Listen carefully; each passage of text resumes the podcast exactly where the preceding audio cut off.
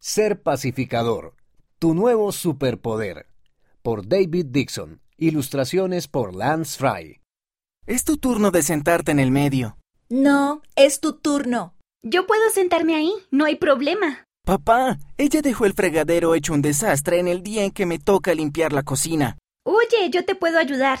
¿Por qué siempre es tan difícil llegar a la iglesia a tiempo?